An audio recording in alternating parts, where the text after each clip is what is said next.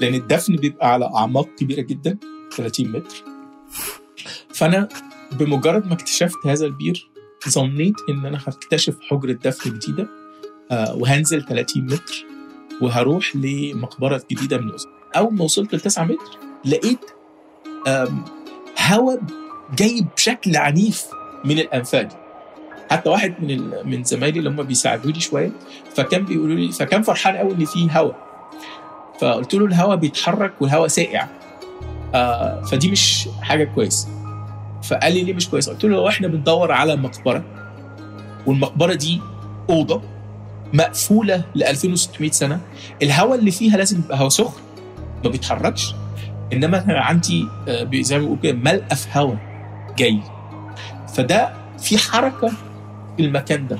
فإحنا مش داخلين على مكان صغير إحنا داخلين على مكان كبير.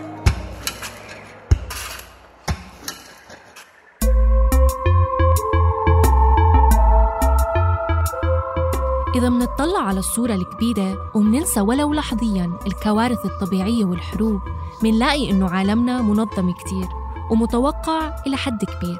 الأرض بتدور بشكل منتظم الأطفال بينولدوا وهم عم يبكوا والإنسان لابد إنه يكبر مع مرور الزمن. وكأنه في إيقاع بيضبط أنماط الحياة مهما كانت مختلفة. بس بهذا البودكاست ندعوكم تنضموا إلنا لنكتشف عوالم جديدة ونغرق مع بعض بإيقاعات بتختلف عن اللي تعودنا عليها. عوالم مجردة وبديلة عوالم متداخلة عالم جوا عالم جوا عالم تماما مثل اللعبة الروسية ماتريوشكا. أنا تالا العيسى بهالموسم رح أبلش معكم من أصعب مكان من عالم الموت.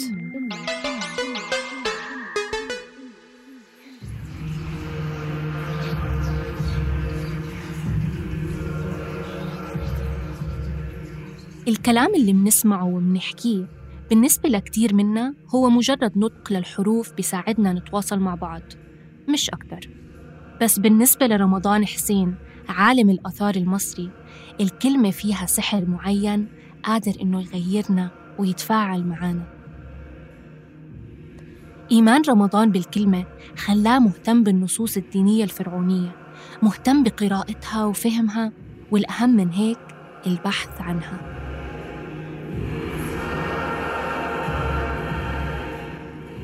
بال 2016 كان رمضان عم يحفر مع فريقه بمنطقة سقارة جنوب القاهرة. بهدف ترميم المقابر الموجودة بهديك المنطقة وتوثيق النصوص المنقوشة على جدرانها.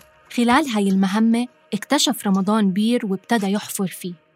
بداية كان مفكر إنه هالبير رح يقوده لحجرة دفن ولكن مجرى الهواء اللي حس فيه على عمق 9 متر تحت الأرض واللي سمعتوه عم بيحكي عنه ببداية الحلقة خلاه يستثني هذا الاحتمال. لأنه حجرة الدفن لازم تكون محفورة بمكان مغلق بمنع تسريب الهواء. إضافة لمجرى الهواء لقى رمضان وهو عم يحفر إشي تاني خلاه يتأكد إنه البير اللي هم فيه مش مقبرة. لقيت دفن الكلب. ولقيت إن الكلب نايم على جنب ومحطوط فوق قاعدة معمولة بالحجارة. وجنب راسه في إناء من الفخار وهذا الإناء جواه قماش ومع القماش برضو قطعة من الفرو الخروف العظم كان موجود. جزء من الفروة بتاعت الكلب كانت موجودة. وحتى شعره كان اللي هو الأصفر المحمر ده شوية. الموقف ده مع أي أثري بيشوفه بيبقى بيقول له إن الكلب ده لما اتحط في المكان معناها إنه اتحط بشكل طقسي.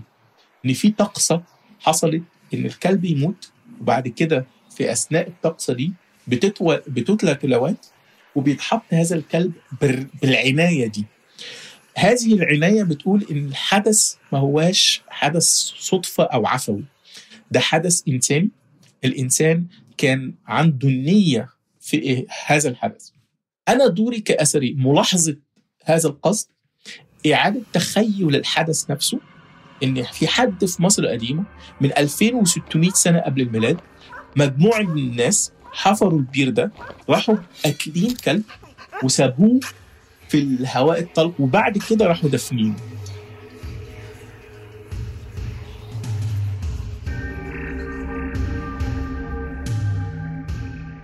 الكلب بمصر القديمة كان بيرمز لإله اسمه حورس. معروف بأنه الإبن اللي بحنط أبوه. حورس كان يعتبر حارس الموتى. حورس الكلب هو محنط. فبالتالي لما أنا يبقى لي عندي دفنة لكلب هو في. وتتعامل بالشكل الطقسي ده بيبقى في الأساس أنا بتعامل مع حيوان هو يرمز لإله ليه علاقة بتحنيط إلى جانب الكلب كان في فخار مدفون بعناية وبانتظام داخل البير هالفخار كان دلالة بالنسبة لرمضان على صلة المكان بالتحنيط لأنه المحنطين بمصر القديمة كانوا بعد ما يخلصوا من العمل على الجثة يحافظوا على كل الأواني الفخارية المستخدمة للزيوت وللأصمغة بصفتها أواني مقدسة. وعشان ما تنكسر هالأواني كانوا يحشوها بنباتات معينة نفس النباتات اللي لقاها رمضان جنب الفخار.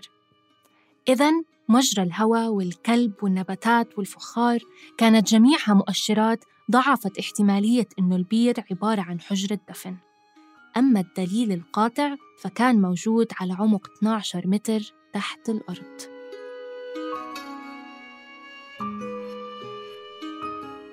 بصينا لقينا البير تاني بينتهي بأوضة كبيرة. فأصبح إن أنا عندي بير حوالي 12 متر وأوضة الخمسة في 9 متر الكبيرة دي. ودي اللي كان بيحصل فيها تحنيط تحت الأرض.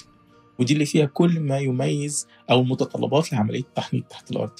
ومن آه السرير المقطوع في الجبل واللي بيتم فيه التحنيط والقنوات اللي بيبقى فيها تصريف للسوائل بتاعة الجسد.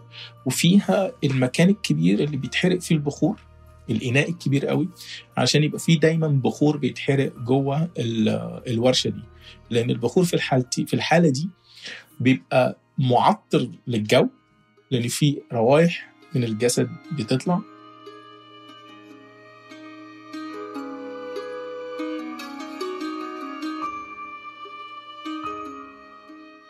الأوضة دي ميزتها إن إحنا لقينا فيها كمية كبيرة جدا من الأواني الفخارية. آه آه كابس آه أطباق آم، آه زي ما بيقولوا كده سلطانيات من الفخار آم، أواني كبيرة جرار كبيرة. والجميل إن حوالي 200 وشوية من هذه الأواني عليهم كتابات. الكتابات آه عليها أسامي لزيوت وأسامي أصماغ وأسامي مواد كانت بتستخدم في التحنيط. بالإضافة لبقايا هذه الزيوت والاصماغ اللي موجودة جوه هذه الأواني. فأصبح إن أنا الواحد زي ما يكون مثلا إيه داخل المطبخ كده وبيبص على ال ال الكابنت أو النملية بتاعتنا كده ونلاقي فيها المجامع بتاعت كل شيء آه، بتاعت الزيت بتاعت السكر وبتاعت القرفة وبتاعت الكاكاو وبتاعت و. وكل دول مكتوب عليهم حاجات. وعليها كمان إمتى بيستخدم هذا الزيت؟ خلال السبعين يوم. وأي جزء بشري بيستخدم فيه هذا الزيت. فأنا كنت فرحان جدا بهذا الكشف لأنه فعلا كنز معلوماتي رهيب.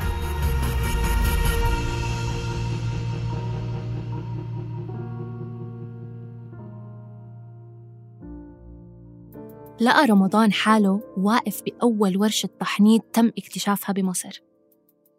التحنيط من أهم الطقوس اللي كانت تمارس بمصر القديمة. وكان الهدف منها إبقاء الجسد موجود لحتى تقدر الروح ترجع له بعد افتراقها عنه لحظة الموت. أما عملية التحنيط نفسها معقدة كتير وبتستغرق تقريباً 70 يوم.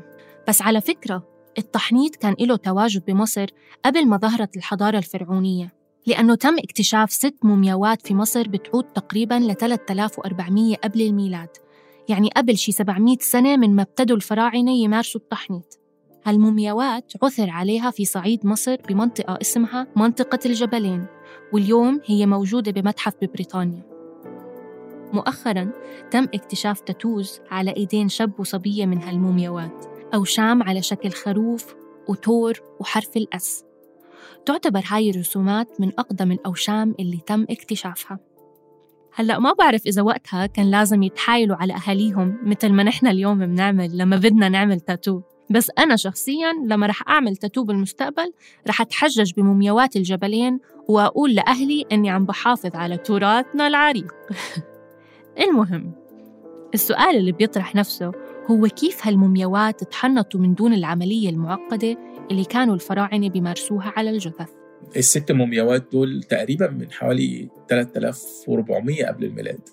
آه هم تقريبا الأجساد بتاعتهم لم تعالج بشكل طبي. آه لكن آه تقريبا يعني حفظتهم التربة نفسها. التربة الجافة الخالية من الرطوبة الارتفاع الشديد في درجات الحرارة ساعد على الحفاظ على هذه الأجساد. التربة بتاعتها مش حامية على الأجساد بمعنى إنها مش بتاكل الأجساد بمعنى إن الأجساد مش بتتحلل فيها بسرعة. آه بمعنى إن فعلا ارتفاع درجة الحرارة والجفاف بتاع التربة نفسها الرملية بيساعد على تجفيف الأجساد وبالتالي التحلل بتاع الأجساد بيبقى بطيء جدا. كل ما ارتفعت نسبة الرطوبة في التربة نفسها كل ما الإجراء التحلل بتاع الأجساد بيزيد وبيبقى سريع جدا. أظن شخصيا إن المصري القديم بداية فكرته عن التحنيط كانت من الطبيعة. التحنيط الطبيعي اللي بيحصل زي مثلا المومياوات اللي من منطقة الجبلين في صعيد مصر. على فكرة هذا النوع من التحنيط اللي بيحصل من غير تدخل بشري مش موجود بس بمصر. في مناطق أخرى من ضمنها شمال أوروبا والمكسيك وتشيلي بتحتوي على جثث محنطة طبيعياً.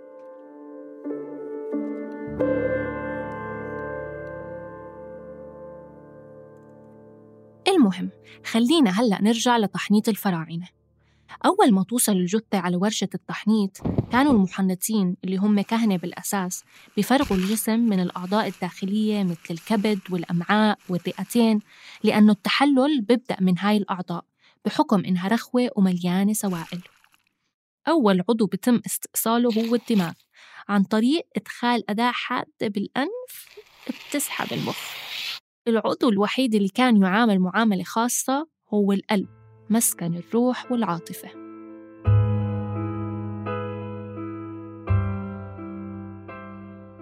القلب بيحنط وبيرجع تاني لجسم المتوفى أو بيستعاض عنه بقلب عبارة عن تميمة صغيرة بتتحط مكان القلب. القلب بالنسبة للمصريين هو اللب واللب هو مكان الإدراك. والذاكرة كلها مخزن الذاكرة هو القلب. عشان كده المصري القديم آمن إن الحساب في الآخرة هيكون بقلب الإنسان. قلب الإنسان هو لا يحاسب لأنه مقر اتخاذ كافة القرارات في حياة الإنسان ومقر الذاكرة بتاعت الإنسان. المخ بالنسبة للمصريين عضو فعال بينتهي مع الموت لكن القلب واضح إن هو اللي كان بيستمر معاهم. طبعا هالكلام معاكس تماما لتقنية التبريد العميق اللي حكينا عنها بالحلقة الأولى واللي بتعتمد بشكل أساسي على الحفاظ على الدماغ بعد الموت كونه العضو الأهم من جسم الإنسان. يعني تقدروا تقولوا المعركة المعتادة ما بين القلب والدماغ. بعد استخراج كل الأعضاء بتم وضعها كلها في أواني بتندفن إلى جانب الجثة. أما الجثة تنترك لمدة 70 يوم بحوض مليان مادة ملحية هدفها سحب السوائل من الجسم.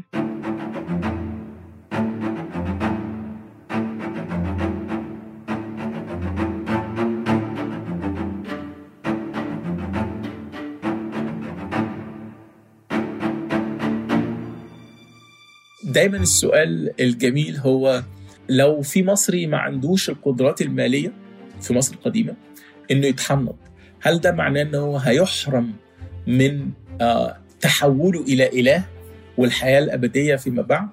آه الحقيقة لا. الأساس في عملية هذه التحول هي التلاوة النص النصية. ال ال النص نفسه النص الديني اللي بيتلى أثناء عملية التحنيط التلاوة النصية والنص المقدس هو اللي بيحول هذا الإنسان من طبيعته الآدمية إلى الطبيعة الإلهية الجديدة لكن التعبير الحضاري عن عملية التحول دي التعبير الاقتصادي بيبقى في فروق. في ناس ممكن أجسادها تجفف فقط بمعنى إن أنا أحطه في ملح نترون والملح النيوترون بيسحب كل السوائل من جسم الإنسان ويصبح كأنه إنسان مجفف فقط لا ويلف في اللفائف وبالتالي هذا هو تحنيط الفقراء. لكن الأهم من هذا التحنيط هو التلاوة ومجموعة الشعائر والطقوس اللي بتتلى خلال السبعين يوم لأن هم دول الأساس هو دي قوة الكلمة نفسها. والكلمة زي ما بنقول كده الكلمة ببلاش. لو آمنتي يبقى ليها سحرها وليها تأثيرها. لأن الوسيلة الأساسية في تحويل الاثنين هي الكلمة. الملك هيصبح أوزوريس والشخص الفقير يصبح أيضا أوزوريس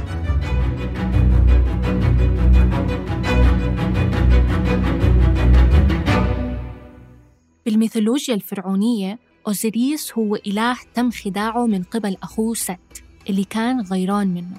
يقال إنه أقام ست حفلة عرض خلالها تابوت حلو كتير ودعا المعازيم إنهم يجربوه. واللي بيجي على مقاسه يعتبر إنه التابوت صار إله.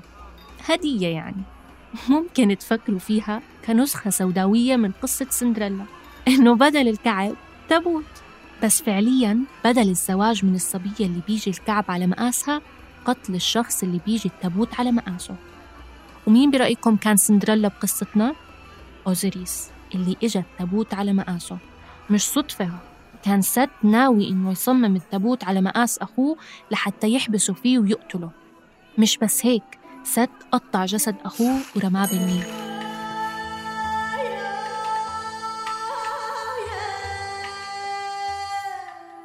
أما إخوات أوزيريس إزيس ونفتيس في محاولة منهم لإعادة إحياء أخوهم غنوا له وقالوا له ارجع على بيتك لحتى تشوفني ما تتركني أبدا.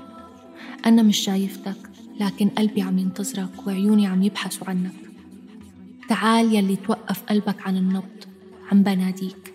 صراخي عم يرج السما بس أنت ما عم تسمعني.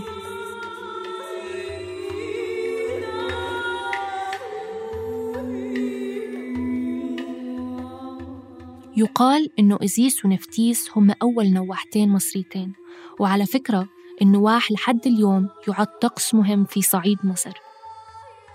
بالنهاية نجحت إزيس بإعادة أوزريس من الموت ومن وقتها صار أوزوريس معروف بإله الموت والعالم السفلي واللي كان حابب يقرب أكتر من هالإله اللي موجود تحت الأرض كان بيتمنى ينقبر على أبعد عمق ممكن. كل ما يكون عميق كل ما يكون أغلى لأن مع العمق ده الإنسان بيقرب لإله الموتى وهو أوزوريس. أوزوريس على أعماق بعيدة جدا. فكل ما يكون حجرة الدفن على عمق كبير كل ما بيقرب من إله الموتى نفسه. فعشان كده سعر هذه هذا العقار هذا المدفن بيبقى عالي جدا. اليوم بيوصل عمق القبر بشكل عام ما بين متر ونص أو مترين. رمضان ما عم يحكي عن هذا العمق. عم يحكي عن أضعافه وأضعاف أضعافه. عم يحكي عن أعماق زارها هو بنفسه. تتذكروا كيف بالبداية كان رمضان مفكر إنه رح يلاقي حجرة دفن وطلعت ورشة تحنيط؟ اتضح وقتها إنه فرضيته كانت مغلوطة. بس بعد تقريبا سنتين من بدء اكتشاف الورشة اكتشف رمضان بير تاني. رجعت نفس الفرضية وهالمرة ما كانتش مغلوطة. فلقينا بير أبعاده 3 متر في 3 متر ونص وكان مليان رمل. فبدأنا ننزل في قلب البير ده. نظفناه لحد ما وصل عمقه 30 متر. لقينا سلطين كبار قوي. في فخار مكسر في كل مكان. والرمل على أجناب الجدران الجانبية. وإحنا مش شايفين بالظبط إيه اللي موجود. لكن باين لنا فتحات ومقفولة زي ما يكون حجرة وبابها مقفول بحجارة. بدأنا ننظف السلطين دول من كل هذه الرمال والرديم لحد ما بان لنا مداخل الحجرات دي ولقينا ست حجرات دفن على الجناب كله. في هذه في هذه المقبرة اللي فيها ست حجرات دفن طلع حوالي 17 موميا. وأربع توابيت من الحجر كبار جدا. بالإضافة لتوابيت خشبية كتير مع الناس دي. كمية المعلومات اللي خرجت من المكان ده في الحقيقة هي مذهلة من من حجرة الدفن أولهم إني لقينا فيه على موميا من المومياوات القناع المعمول من الفضة المذهب فكان فعلا حاجة من من اللحظات اللي مستحيل أنساها في حياتي. آه، لأن إحنا في الأصل إحنا مش بندور في الحقيقة على آثار. إحنا بندور على معلومات.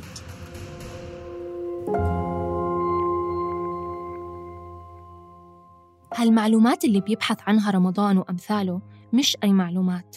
المعلومات هاي محملة أرواح وتاريخ وأساطير. يعني ال 17 موميا اللي لقاهم رمضان مو بس رقم هم بشر بكل ما تعنيه الكلمة من معنى. والوقوف أمامهم يعني الوقوف أمام الموت.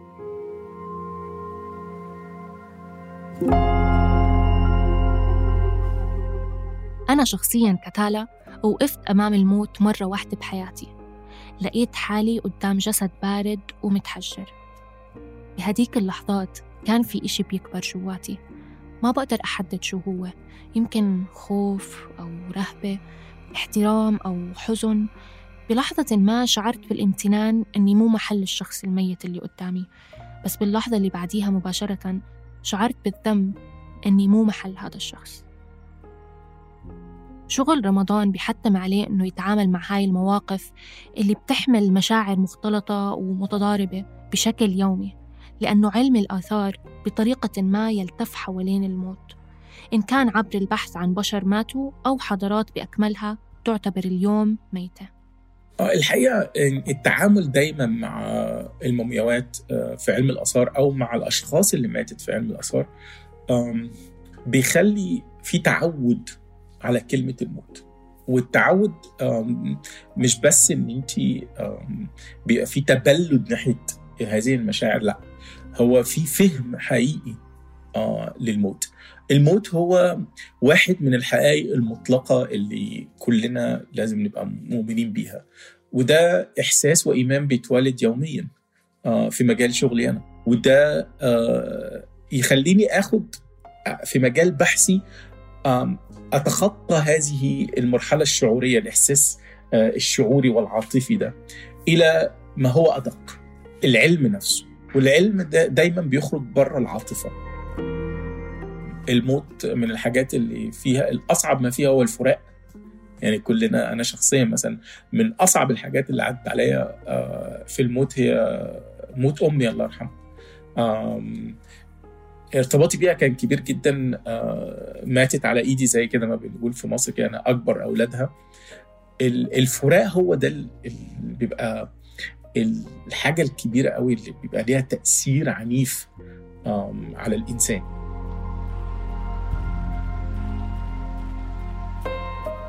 لكن هو في الحقيقة هو حقيقة مطلقة. الشعوب كلها بتستعد ليها بشكل مختلف. وده تأثير الثقافي والفكري اللي بيميز كل شعب عن الآخر في نظرته للموت. آه، في مصر القديم الموت ليه نظرة معينة. آه، في عصرنا الحديث النظرة دي مغايرة شوية رغم إن إحنا في نفس مصر هي هي مصر هي هي الأرض والجغرافيا.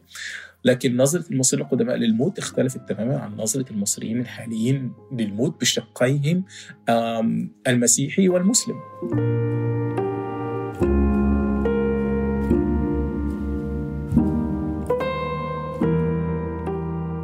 مثل ما بيقول رمضان أكيد المفاهيم اللي بتخص حضارات قديمة خاصة اللي بتتعلق بالموت بتختلف كلياً عن حياتنا اليوم. ويمكن هالاختلافات هي أول إشي بيجذب أنظارنا بهاي الحضارات اللي بندرس عنها بالتاريخ ومنزور ملامحها بالمتاحف. بس في بالمقابل تشابهات بتجمعنا مع هاي الحضارات ولو كانت قليلة. رمضان اكتشف إنه في شوية أشياء انتقلت له من الفراعنة من دون ما حتى يكون على دراية بالموضوع من هو وطفل صغير. كنت اتولدت في حي اسمه بولاق أبو العلا وبولاق أبو العلا ده من الأحياء القديمة قوي في, القاهرة. إن المنطقة كونها منطقة شعبية منطقة قديمة جدا. الجوامع الأثرية كانت كتير جدا.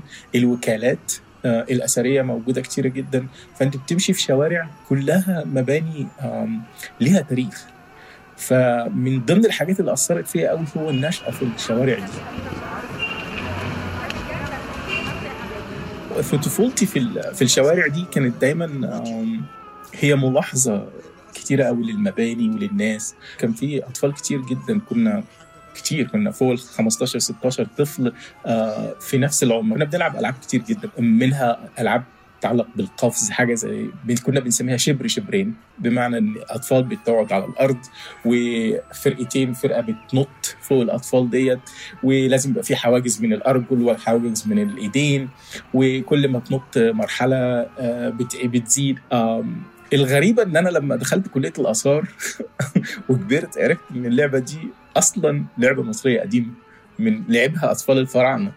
فكانت من الحاجات الظريفة جدا اول ما شفتها على نقوش آه، مقبرة في منطقة المنيا منطقة اسمها بني حسن. فكان شيء غريب بالنسبة لي جدا إن أنا أشوف الرسوم دي على الجدران وأقول آه دي اللي إحنا كنا بنلعبها في في الشارع في شبرا. فدي من الألعاب اللي هي ال- الحاجات الغريبة قوي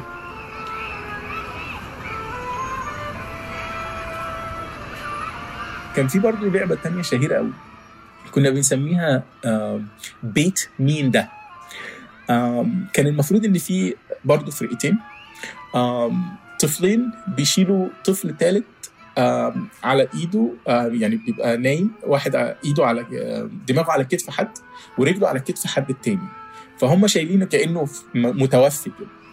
فالمفروض إن هم بيلفوا بيه وهو بيغني وفي طفل ثالث بيغنيه بإيده من ورا وهم بيلفوا بيه. عشان يفقد اتزانه وإحساسه بالمكان بس. وبعد كده يبدأوا يروحوا حاطين وماشيينه ناحية بيوت معينة ورجل تلمس البيت فيقولوا له بيت مين ده؟ فيقول لهم ده بيت آه، خالتي فلان أو بيت عمي فلان. كل الناس في الشارع هو خالتي وعمي. فكان بيت مين ده من الألعاب الشهيرة جدا اللي كنا بنلعبها وبرضه من المفاجآت إن أنا اكتشفت إنها برضه كانت لعبة مصرية قديمة والمصري الأطفال القدماء المصريين القدماء كانوا بيلعبوا ال- الألعاب دي.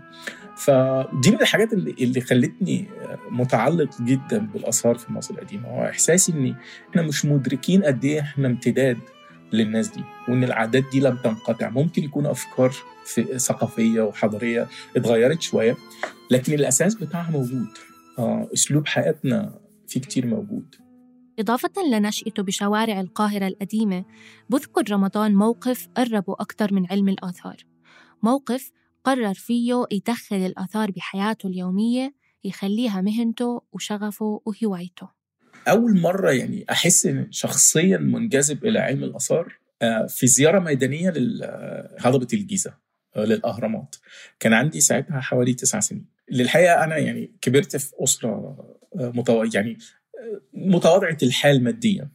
أنا كنت دايما آه، حابب المدرسة لأن أنا آه، اشتغلت وأنا طفل عندي تسع سنين. كنت بشتغل في ورشة ميكانيكي سيارات. آه، أروح المدرسة الصبح وبعد الظهر ببقى شغال في المد... في في الورشة. وفترة الأجازة الصيفية طبعا. آه فالإحساس بإن الدراسة كان شيء مهم جدا بالنسبة لي لأن دي اللي كنت بحس بيها في المتعة. إنما في الورشة كان التعب البدني إلى جانب التعب النفسي لطفل صغير ما بيلعبش كتير. آه لكن ده نمى عندي الآثار تاني إزاي؟ بالرحلة المدرسية دي. إن أنا كنت طالع طفل صغير عن تسع سنين طالع لمنطقة ال- الأهرامات وهي هضبة عالية. المطلع عالي جدا. فكلنا أطفال طالعين ماسكين إيدين بعض. ففجأة أنا حسيت إن الهرم الأكبر بتاع الملك خوفو آم، للحظة من اللحظات حسيت إن الدنيا بتلف و... وإن الهرم ده بيتحرك ناحيتي وماشي ناحيتي. ف... فأنا حسيت فعلا إن أنا دايخ. إني ان مش مش ف- فقد التوازن.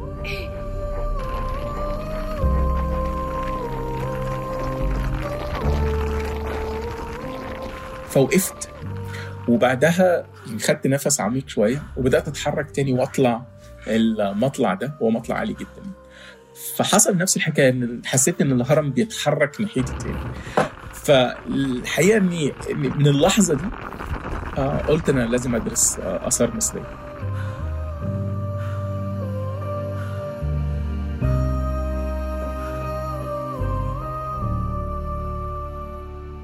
استرجاع التاريخ ممكن يمنحنا حلول عملية لمشاكلنا اليوم وهذا بالضبط اللي اختبره رمضان بعيداً عن الانبهار والقراءة الاستشراقية للماضي.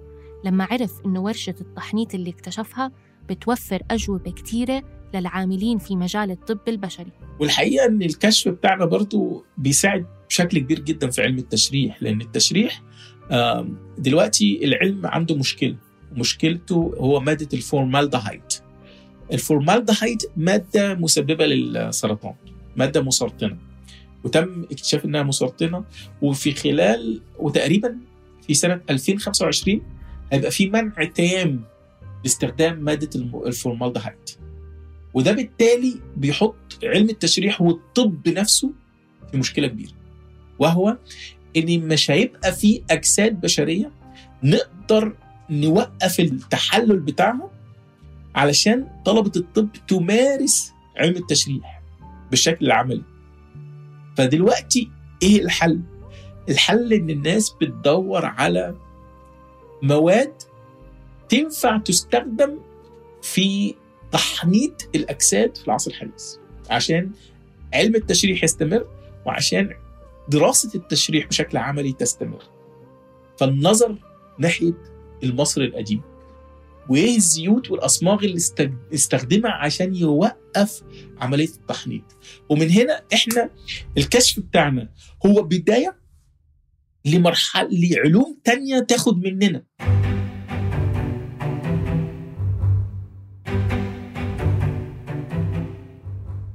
رمضان جاوب على كتير أسئلة كانت عندي عن الموت بس في أسئلة ما حد بيقدر يجاوبني إياها غير اللي جرب يموت. ممكن المومياوات هم الوحيدين اللي بيقدروا يجاوبوني. نفسي كان أقابل مومياء وأسألها عن الموت. مش الموت اللي بيخطف حبايبنا وبتركنا مكسورين ولا عن الموت اللي بنقرأ عنه بكتب العلوم أو اللي بننتج عنه بودكاست. بدي أسألها عن الموت لما يزورنا يعني الموت لما نعيشه بشو رح نحس؟ لما يتغلغل بخلايا جسمنا هل رح نشعر فيه مرة واحدة ولا رح يسري بعروقنا وشراييننا يبلش من روسنا وينزل لرجلينا شوي شوي هل رح نشوف حالنا وإحنا عم نموت؟ هل رح نراقب كل اللي منحبهم وهم عم ينكسروا مثل ما انكسرنا من قبلهم؟ كان نفسي أسألها هالأسئلة بس شكله للأسف مضطرة إني أكتفي بهاي الإجابة هاد صوت مومياء الكاهن نسيامون اللي تم إحياء صوته هاي السنة عبر طباعة حنجرته عن طريق الطباعة ثلاثية الأبعاد. حالياً العلماء ما أصدروا غير هالصوت للموميا اللي عمرها 3000 سنة. بآخر هالحلقة بحب أترككم بحوار بيني أنا ونسيامون نسيامون خبرنا شوي عن الموت. آه. أوكي طب شو شعرت؟ طيب. ما رح تنفع لسه شوف إحنا رح ناخد صوتك ونعمل منه قطعة موسيقية احتفاء بجميع مومياوات العالم.